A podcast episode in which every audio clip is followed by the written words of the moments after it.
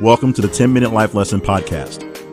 My name is Jay Cleveland Payne. I train people for improved personal and professional development, offering my assistance to those ready to develop their goals into tangible, focused, and achievable plans of action. And this podcast is one of the tools I use to accomplish my mission. Generally, when the timer hits 9 minutes and 59 seconds on this recording, you'll have a fully developed life lesson that you can take with you and begin to implement immediately. And if this week's lesson has a ring of familiar, then it's probably a reinforcement of a life change you've already started to implement. This podcast falls under the umbrella of my greater personal development efforts, all under the Your Better You brand. For more information on accountability coaching or to gain access to tools, tricks, and life hacks, visit yourbetteryou.info. Thank you for joining me on this journey today. Now, here is this week's life lesson. Losing definitely sucks. It really does feel bad to have a loss, to not win in whatever you're working on, not succeed, not hit that goal, not make that measure. But losing is not the mark of what makes a person a loser. And that's not what we're talking about today, being a loser.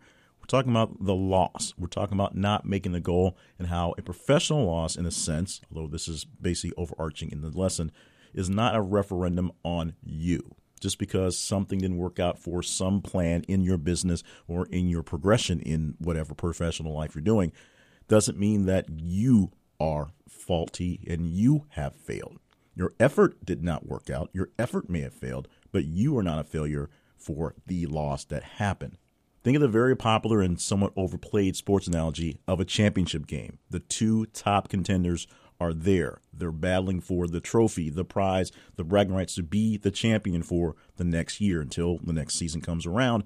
And only one of them can go home with a trophy. Now, what's really overdone is saying that the team that wins is usually the team that wants it more.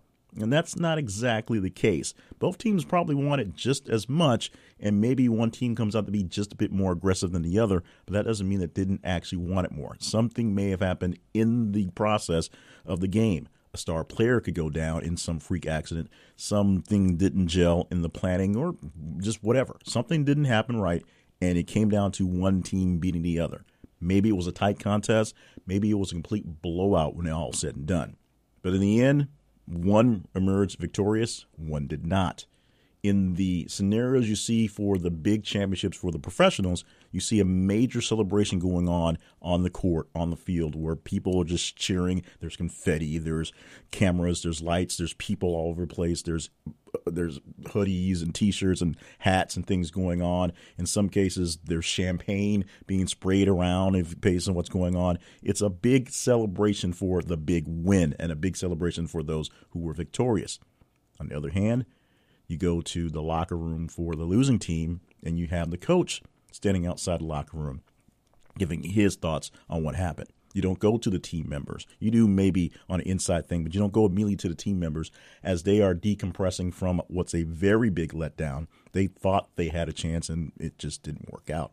You do not have to play professional sports or any sort of sport at all to know what it feels like when a loss happens. When you thought you had the job sewed up, when you were sure that big business deal was going to happen, when you just knew you're going to ask that girl out and she was going to say yes. Life is ultimately what you make of it. And if you make the most of it and you get enough wins, you get a good, a very good life, actually. But if you try to make the most of it and you get enough losses, or just enough to keep you from trying to keep winning, you get a disappointing life, at least in your head. This is where I am telling you the disappointment is real. You should feel it. You should go through the suffering and work through the process of getting over that suffering, but you don't let the suffering define who you are. You don't let any loss define who you are. I am the person that says knowing your limits is the best way to know yourself because then you know what you actually can and cannot do. But knowing where you have limitations does not limit you from your life. It just keeps you from going places where you know you're not going to succeed in, or you go find the help you need to make that thing happen if it's a must. For business, people who have shortcomings in various natures need to go find people to help them out.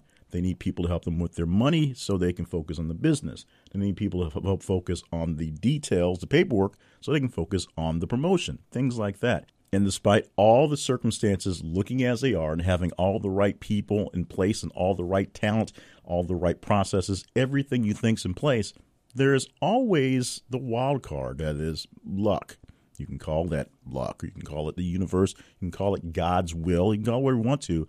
There's always something that gets in the way. It's the rain on your wedding day, if you will, that makes things not exactly perfect, which means you don't come out exactly perfect, which mostly means you may not get the win, or at least you may not get the win as you expected it in that case. This is not something to internalize, which is what a lot of people do. I'm really bad at internalizing bad losses, really bad losses, things that I knew were going to happen that didn't turn out well. Knowing I put out a piece of copy and then going through it and realizing there are a ton of spelling and grammar errors inside of it, and the world's already seen it and judged it. Knowing that I'm going out for a performance and I'm speaking in front of people, and the crowd just doesn't get into the message I'm speaking that day. That doesn't mean my message is failing. That doesn't mean that I'm failing. That means that on that day, there was no resonation for the people out there. On that day, when I made that business proposal and did not get it, that just meant we weren't right together. You already know because you have experiences enough that you're going to have more losses than wins in life. You don't have to hit the ball every single time to get on base. You just have to hit the ball 20 to 30% of the time. If you're a 400 hitter, you're hitting the ball 40% of the time in baseball, you're a Hall of Famer and you're making big money just for that. Besides the fact if whether you actually make any runs or any defense at all, if you can make that skill, you are tops of the top. The big guys making big bucks are usually sitting around 325.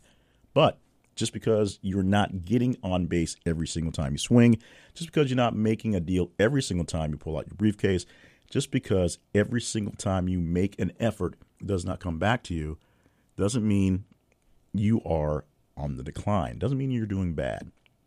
This is something that really hit home with me uh, about a year ago when I started a job search looking to replace my full time job with another full time job and was striking out. There were a lot of reasons behind me not getting any new jobs. That is a whole other podcast on dealing with actual dealings and professionalism and doing things that way, getting things in the process the right way. But to break it all down, I was stuck where I was. I was stuck trying to get out of a situation that I saw coming, and I did not have the capacity to do it. Or more specifically, the employers I was reaching out to didn't need me or didn't need my skills or found someone else that was slightly better. That's the reality of it. They didn't hire me, they've not asked me back, and that's the case. That did not in any way diminish me that I could not get another position. In fact, it sort of bolstered up what I was doing here in the way that it goes, that I'm actually really good at what I'm doing and specializing in the things here. It just means that there was a mistranslation in how to get it over there and do other things. That means some opportunities aren't available at the moment. That's fine. That means some liberties that I would have other places, I believe I would have, I don't have where I am. But it doesn't mean that I'm not good at what I'm doing. In fact, it's it really empowers the stuff I'm doing here to show just how well it is and how specialized it is and the talents that's going on. But that's not what really feels good because I wanted to go do other things and they wouldn't allow me. So I had a choice. I can feel really, really bad for myself, or I could buckle down and get focused on what I needed to do because essentially the window was closed where I needed to put full focus on some job duties here that I didn't have the time to go around flirting around with other people and getting other things done.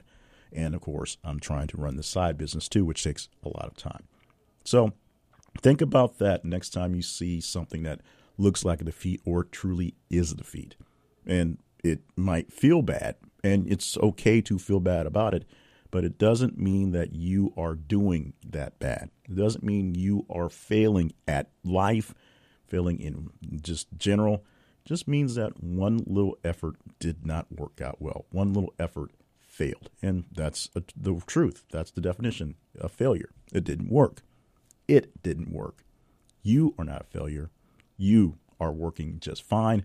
So when you're done with your pity party, which you're more than happy to have, dust yourself off, get back to work, try something else, or even try that one thing slightly different and see how it turns out this time.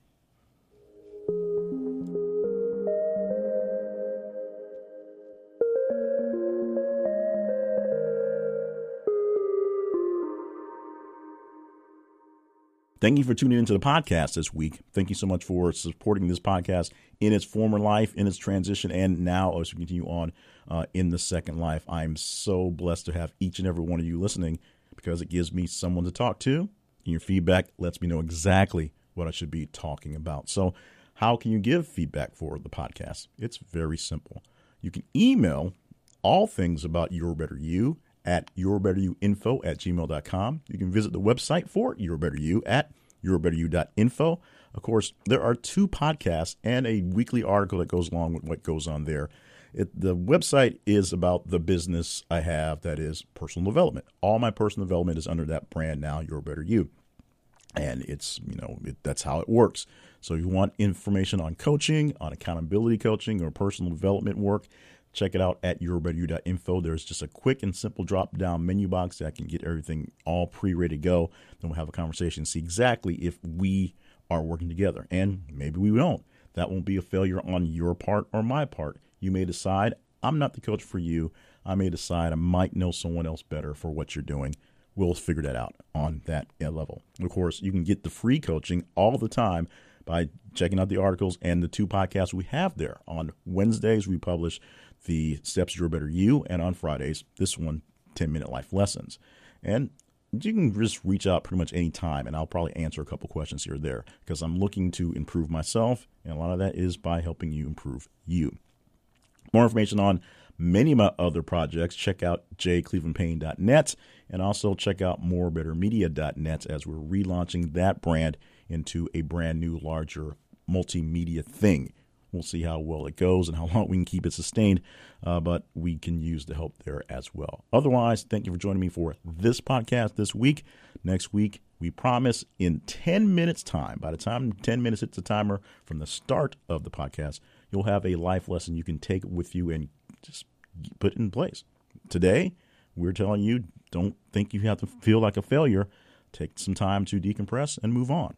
Next week, we'll see what topic we have for that one from the 10 minute life lessons from yourbetteryou.info.